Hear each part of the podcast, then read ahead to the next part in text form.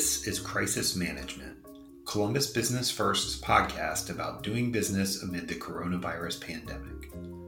In this episode, I chatted with Mark Tinus, founder of Simple Times Mixers, which makes all natural cocktail mixers.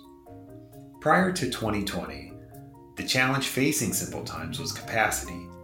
Demand exceeded what it could produce. That changed last year when it moved into a production facility of its own. Then the pandemic hit. And not only did its aggressive growth goals for the year suddenly freeze, but 75% of its sales disappeared almost overnight. Now, eight months into COVID 19, business has stabilized and growth again seems possible. Tinus shares how Simple Times changed its business for these times, what customer behaviors may have shifted forever, and how it supported farmers markets by not going to farmers markets. All that, plus there's a national honor for the Columbus brand as well. As always, thanks for listening. Mark, thank you very much for joining me here. Uh, we've already kind of talked about it informally, but I want to start at the same place where we're starting with pretty much everyone, which is how has the pandemic affected your business? Um, actually, if you could, maybe since it's been a while since we've talked, uh, take me yeah. back to take me back to when this started, when the sure when everything began, you know, what what were you thinking? What changes did you have to make? What worries yeah. did you have? Back at the beginning of the pandemic, I mean, obviously, just kind of the the backstory of us. We're we're an interesting bird because we have split manufacturing, office, retail.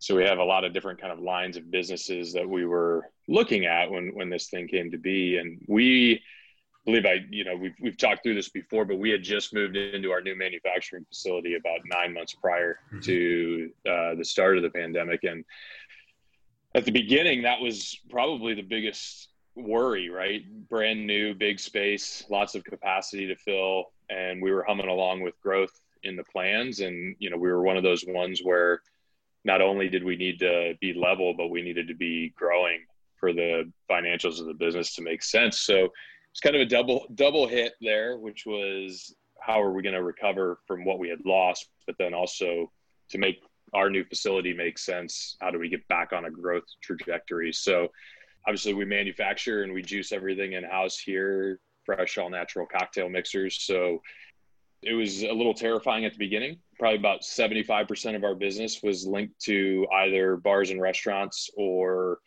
direct what we call direct to consumer markets which in this day and age typically means a website. For mm-hmm. us it actually meant farmers markets and craft shows and things like that which uh, day one basically those two channels for us went away with no foreseeable you know light at the end of the tunnel. So that was pretty terrifying. And so we i think we like all businesses assessed what our what our costs were and what our ongoing costs were going to be and what we needed to do with our personnel and how do we how do we think about our people. We were actually had seven open positions that we were hiring for when the pandemic started. And immediately that next week we're talking about layoffs and mm-hmm. and what that means. And so that was that was obviously not a not a not a slow shift um, as most people were feeling. So you know, very terrifying at the beginning, uh, as most, and then right into kind of roller coaster mode of how do we rewrite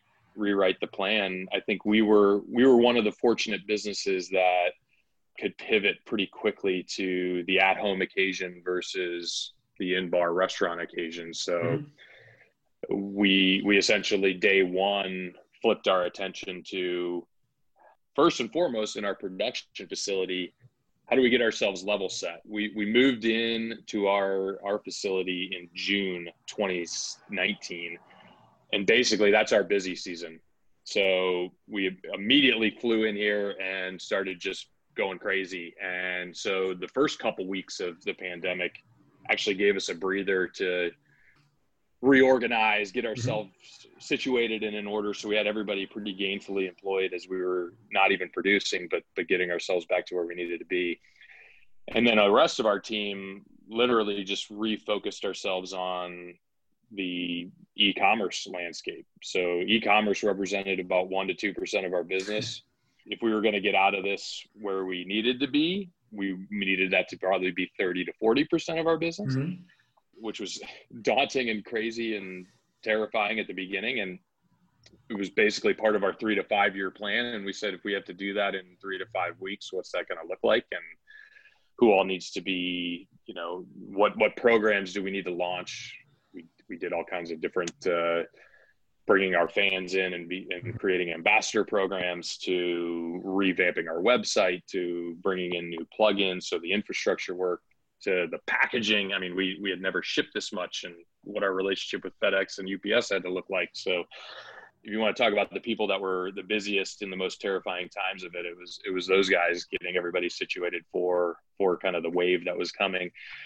So we did that, and uh, and luckily, due to the support of the community, and I think you know there was a lot of rally in in March and April around support small business and and do what you can to support them online uh, while everything was down, and and we were very fortunate that our community did that. a lot of gifting of cocktails, a lot of virtual happy hours, a lot of the things we all did in lockdown uh, independently were the were the focus areas of our business, and and we were fortunate. We we 30x our ecom and and luckily grocery, which seemed crazy and and terrifying at the beginning when when everybody was short on toilet paper and getting essentials. It was the highest foot traffic grocery channel, you know, three months essentially as everybody was buying for for their houses and and it was the one channel that remained open for a lot of folks other than getting e-commerce and shipping done. So those those channels ended up overperforming for us which really helped.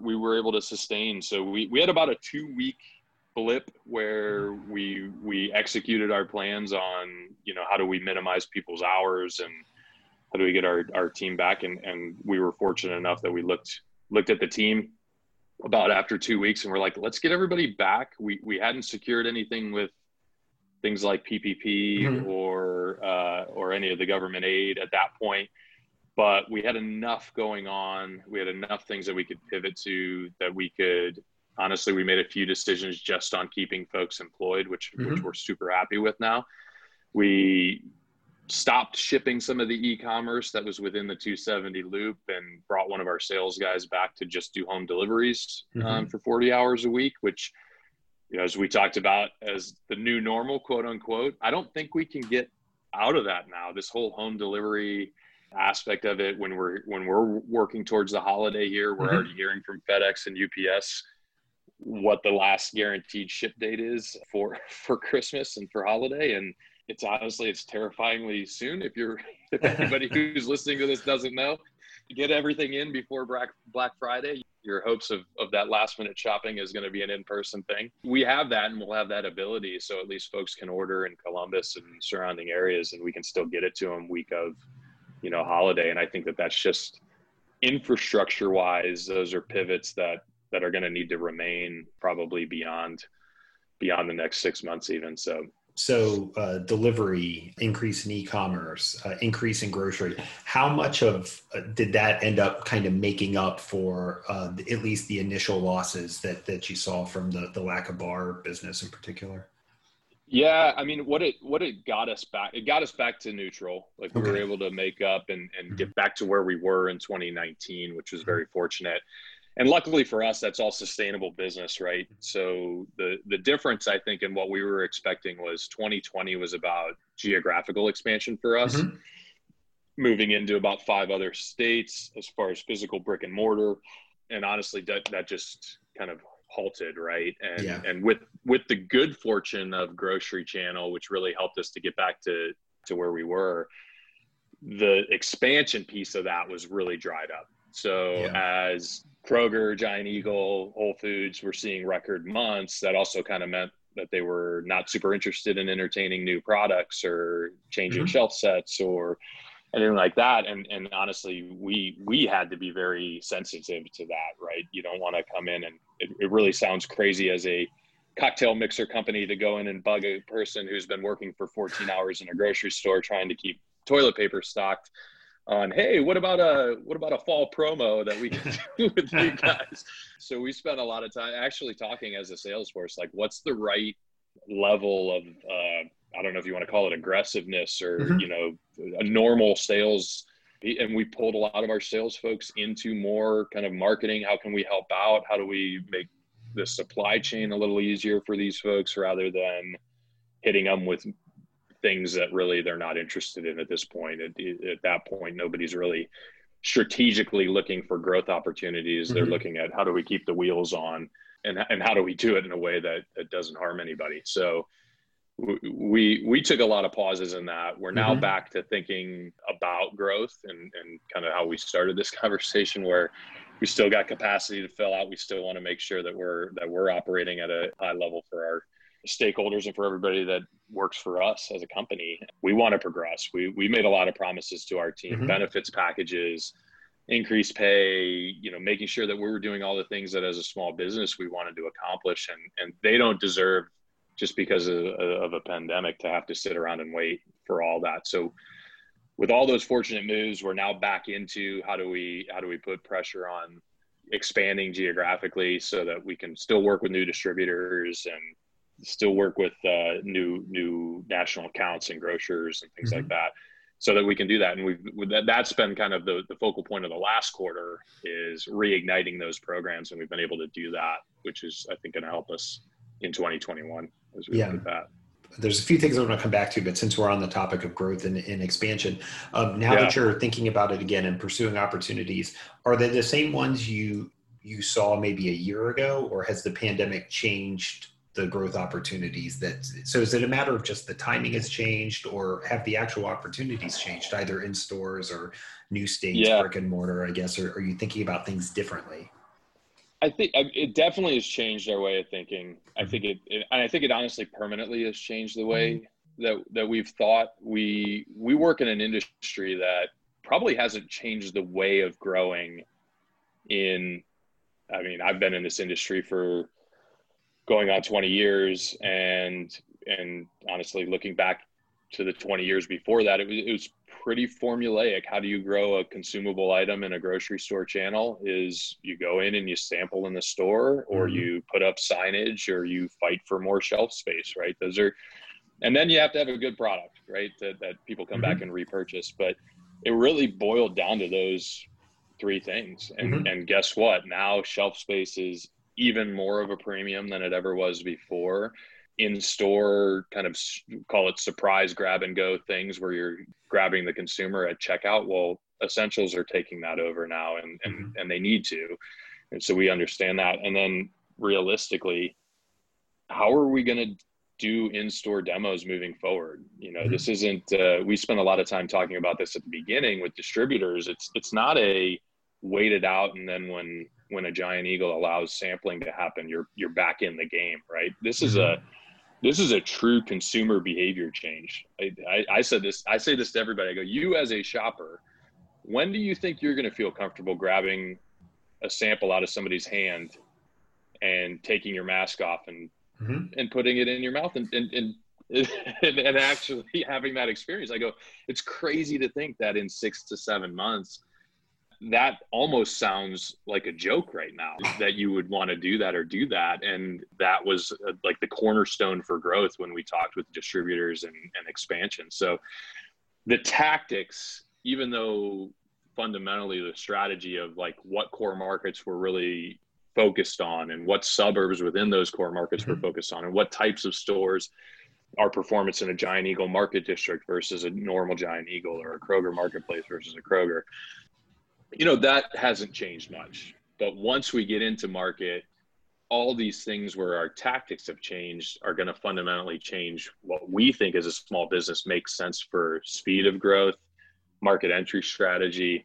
You know so we're going to go slower. You mm-hmm. know we don't it used to be a big bang approach. You're hitting a new market like indianapolis. You want as many points of distribution as you can. We've changed that tactic a little bit for ourselves to say we want the right points of distribution and we want to do it where we can get sell through and then we'll expand a little bit slower because that speed of getting people to try the product is evidently massively slowed down right yeah. so that's changed and i think it also with the growth of e-commerce for us has changed the way that we want to focus as call it as a national brand right like mm-hmm. how can we use e-commerce to fill the gaps of that lack of trial or you know the ability to to focus in from a digital marketing perspective on new markets so that we create that air cover to say hey well, now we're getting some sales in louisville. Maybe that e-commerce is leading rather than mm-hmm. lagging for us and and we just have to change the way that we think about it. I don't I, honestly i think that that's a fundamental shift and i think most brands are thinking in that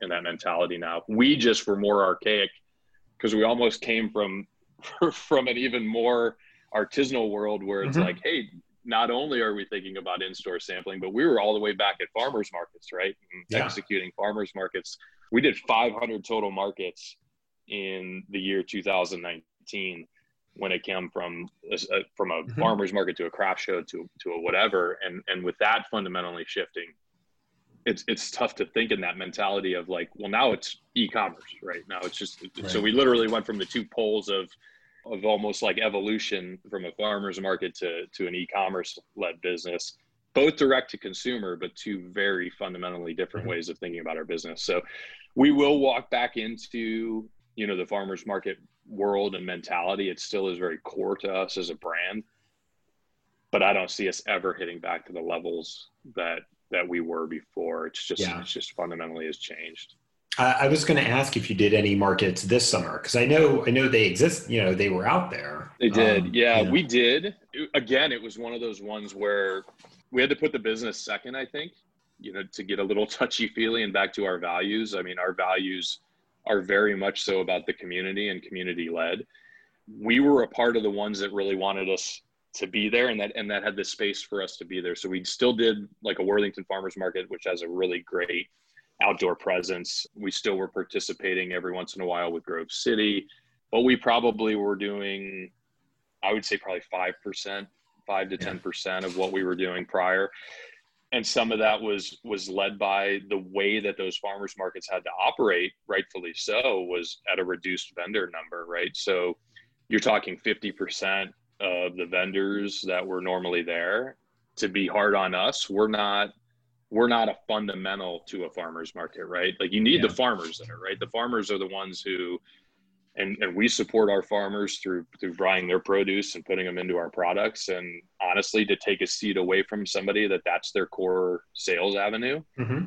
seems a bit selfish in this you know environment where we have alternatives that we can go down. So we kind of took that softer approach which was if you guys would like us there and we had benefit to it we'll be there and we'll try to support. But but we were not trying to gobble up seats from other people. We were we were blessed enough to have these other channels mm-hmm. that we could go to.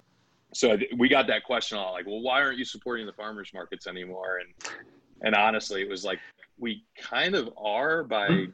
not yeah i was like it's a really hard thing to describe to folks when when that was core to who we were when we mm-hmm. when we started and it still is but but like i said it'll be at a reduced at a reduced rate e-commerce how, what's the pitch to consumers because they can't they can't try it or can they right. I, I, I don't know you know so how do you find new right. consumers with your product well i mean i think some of the things is as a as a new brand we had to get used to really trimming back on what our expectations were when it came to even profitability on certain things right i mean it it was it was a lot more clear at the beginning when it was like you we were literally fist fighting every day to try to just continue to get capacity into the building. So things that were just really difficult for us at the beginning, for offering free shipping, right? You know, which is a huge barrier for consumers because of how Amazon has really changed the landscape on consumer expectations. Like we have a glass product with a bunch of liquid in it and it's very heavy and it costs a lot to ship and it, you know, so for us as a company, to get to a free shipping model was daunting. And, and honestly was a question mark for us on like could we even make financials like that work at, at what we were doing? So that was kind of step one right? Which was mm-hmm. we can't get the product to you unless you purchase it. And so what are those barriers that kept us from from being purchased online? So that was a big one. We we went to free shipping over $20 and we took a, a little bit of a hit as it as it played out. That was really the first kind of two weeks zoom war rooming with myself and and our and our small ecom and production team to say if we're going to get this out to folks and get them to try it how do we kind of incentivize them to do that? And and really, it just became, can we promo them and can we and can we offer free shipping so that mm-hmm. so that the barriers aren't there? The, the second tactic that we really went down was we're we're such a huge social item, right? Mm-hmm. Shareable item and referral and word of mouth is still core to who we are, right? So the, the reason why we always loved farmers markets and we always loved being integral in the community was we knew if somebody took a bottle of our product that could make eight to 10 cocktails, they were typically sharing that with somebody, right? Or they were mm-hmm. typically, you know, bringing it to a, to a house party or you know, bringing it to a, a family event or whatever, right? That, uh, that they were able to, to share. So every bottle that went out the door, we were assuming it was basically touching two to three new folks as it as it came out. So we kind of asked ourselves, how do we do that in a in a digital space mm-hmm. as well, right? So that's where we reached out to a lot of our fans and reached out to folks on social media and we launched a new affiliates program, right? Where we had a lot of fans that were also at home now and also, you know, struggling potentially to pay bills. And so we mm-hmm. launched an affiliate program where they could offer their friends and family discounts and then also get a little commission back in, in kind of more of that ambassador or affiliate mm-hmm. kind of model.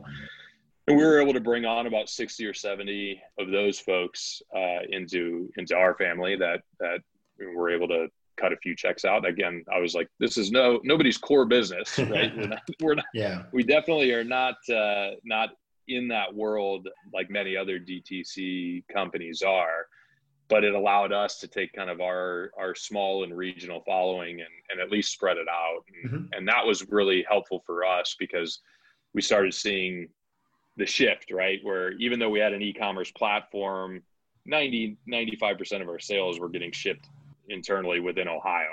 We ticked the box where now we've shipped to all 48 states and and now that's kind of spreading and now we're focused on how do we continue to to kind of expand that uh, you know as it comes so luckily for us unfortunately for us it's it's been really good on on replenishment folks that mm-hmm. folks that have bought it have liked it and and continued to kind of share i think with others but we've had to come up with a lot of kind of creative ways to to drive that trial another big one kind of the third pillar that we got into pretty heavily as a focus for us we kind of fell into it and then mm-hmm. said whoa well like most folks in the pandemic hey that's an opportunity we should we should talk about this now was this mentality of of kind of corporate gifts mm-hmm. and and corporate uh, events right so as corporate events have changed we were we were a part of it. So it was kind of one of those things where we, we took the hit. We worked with Columbus Convention Center. So when mm-hmm. when they had a 600 person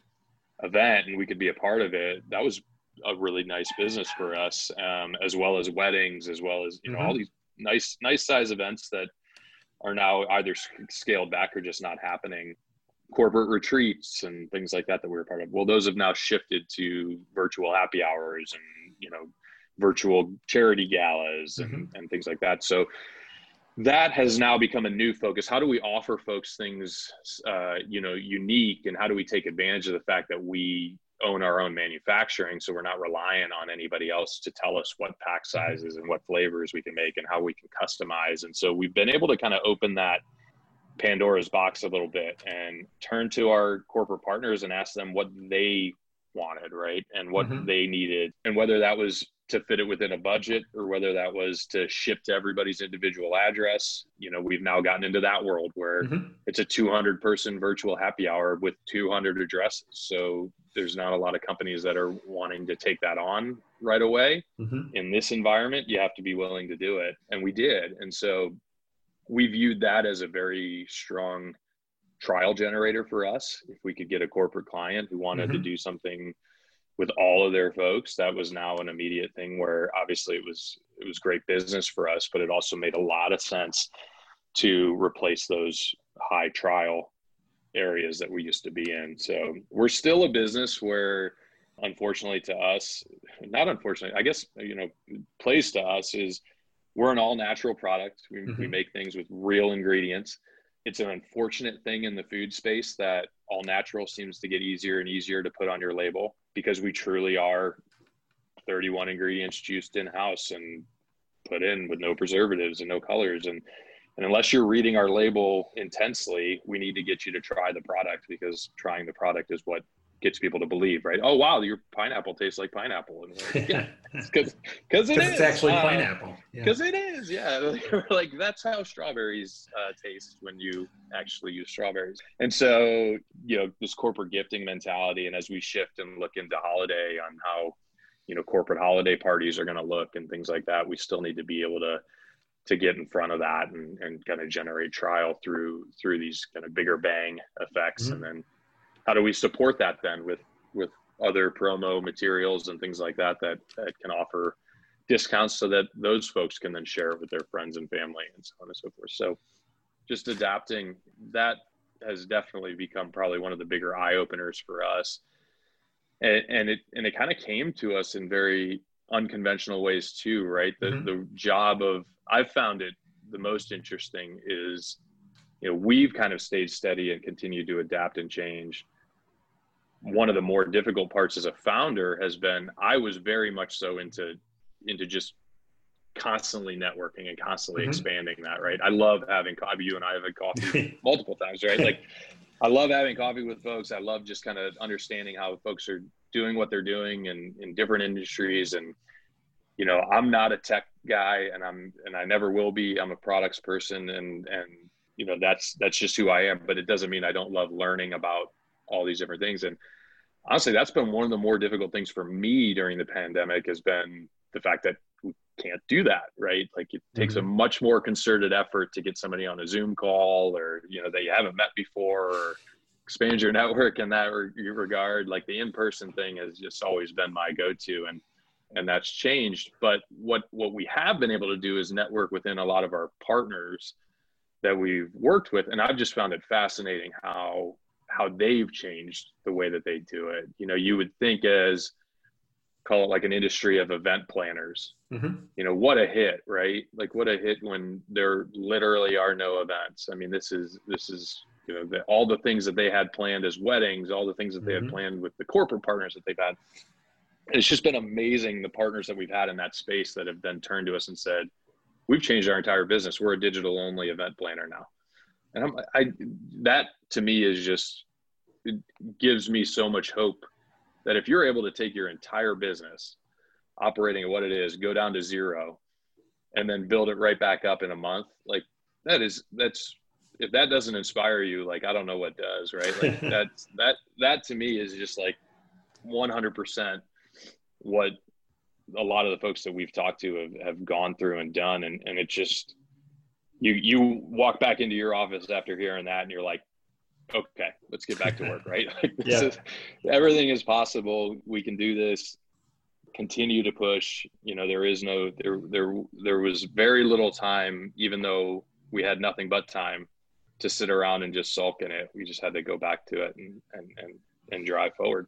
I wanted to ask about uh, restaurants. Eventually, restaurants were allowed to reopen, and uh, they've been allowed to do to-go cocktails. So I was curious mm-hmm. if that created any opportunity for your business the to go cocktail move, which which kind of came first from from an in in dining uh, mm-hmm. experience, you know, we jumped on that. The, mm-hmm. Literally the the day Governor DeWine announced that it was 1.30 and we had our first deliveries by three o'clock.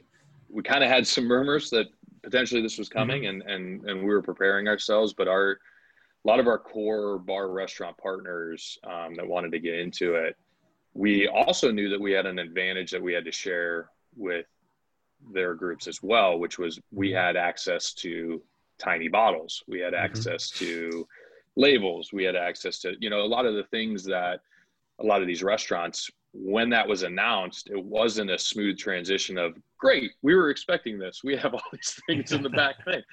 And number two, it's like when when you have to order this stuff efficiently, you're you're getting pallets of these at a time, eight thousand bottles mm-hmm. at a mm-hmm. time. And what restaurant was day one willing to say like, "Yep, we're all in, and this is going to work"? Because nobody knew it was going to work. Mm-hmm. Nobody knew it was you know anybody was interested in that. It was an avenue that opened up, but we were we were happy to kind of jump in on that, and we spent a lot of times. We we uh, we launched out local cantinas to go cocktail program with them literally that day, mm-hmm. helping them with support on things like bottles and labels and things like that. And then that kind of spread from there, kind of word got out and, and we worked with it. We're a natural fit for that because mm-hmm. we minimize a lot of the work essentially. So you don't have to have a staff of people making it. We have longer shelf life. So mm-hmm. you could batch it for the week. And, and we, we were a very natural fit with the Go cocktails. It's an interesting one again, because we talk a lot about wins and then we talk a lot about sustainable wins right? So yeah.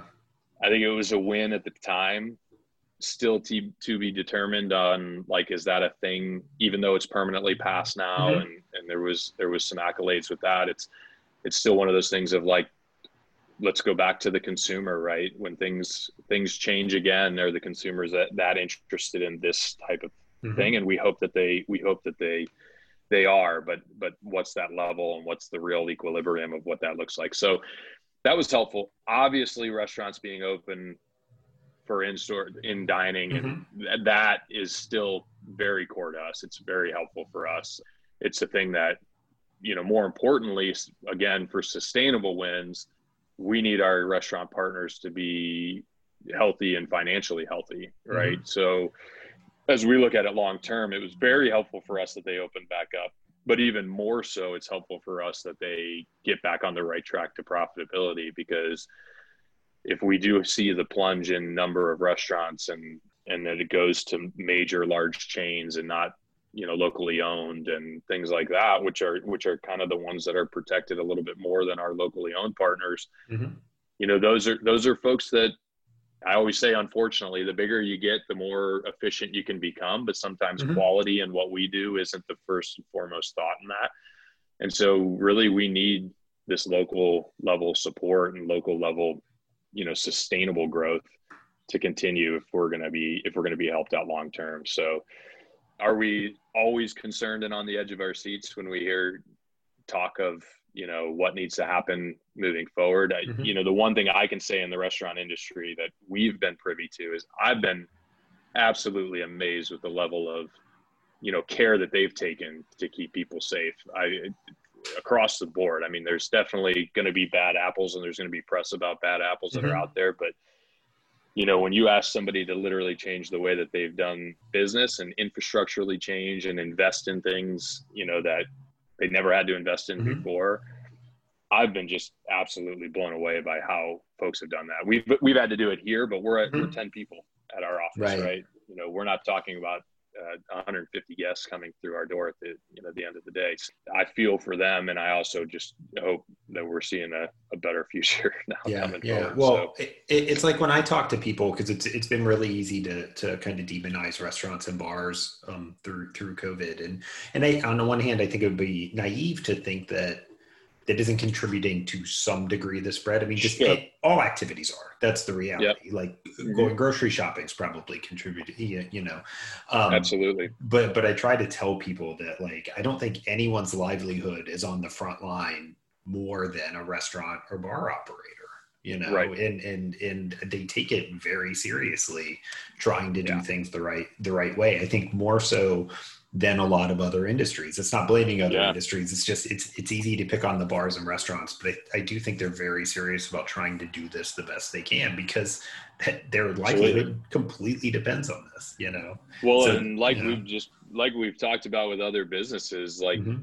we give a lot of accolades to the folks that have. You know, we've gotten some accolades around mm-hmm. keeping our people employed and actually expanding our workforce and, and growing profitability as a company in really difficult times. But I tell people all the time, like, that's because we're also blessed with a lot of opportunity to pivot, mm-hmm. right? It takes a lot of hard work to pivot as a company, but we're also blessed to have those opportunities to pivot. And I just feel for restaurants that they don't have as many opportunities to pivot, like, yeah. right? I mean, the, you know, when you when you really look at the financials of what restaurants are able to do, flipping it to go cocktails or to go food, utilizing things like DoorDash and you know again not to demonize these things because they are pivots and they give mm-hmm. opportunities but the profitability is less and when you when you have to go to that model at lower profitability numbers you don't have a whole lot to go at so yeah these guys are taking it super seriously these guys and girls that, that are mm-hmm. out there fighting day day in and day out because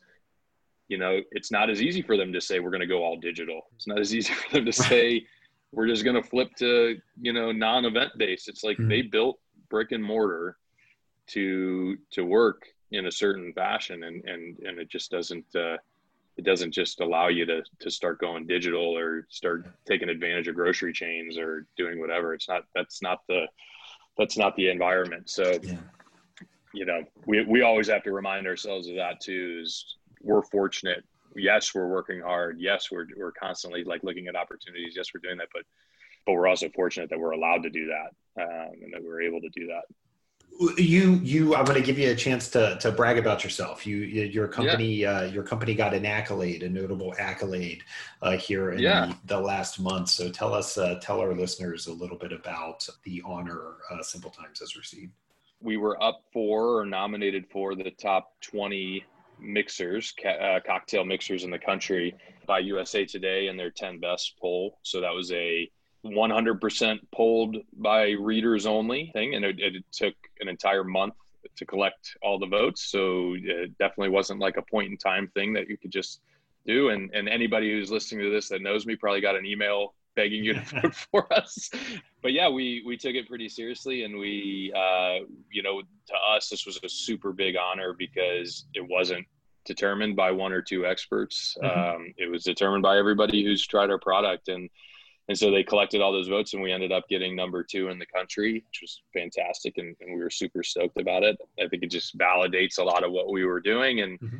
The quality of the product that could kind of stand on its own rather than mass marketing and pushing out a huge message stream. It was it was the product had to do that. So we were we were very proud of it. The team here has been very excited about it. They got to kind of be their own campaign managers as we hmm. collected votes and and went about that. But yeah, no, it's a, a, a very, very huge thing and, and one that I think has we've successfully put a lot of our craft spirits partners on that map and on that national mm-hmm. map before. Middle West Spirits, I think, also ranked in the top five. I think mm-hmm. Watershed also ranked in the top five in their categories that they went after.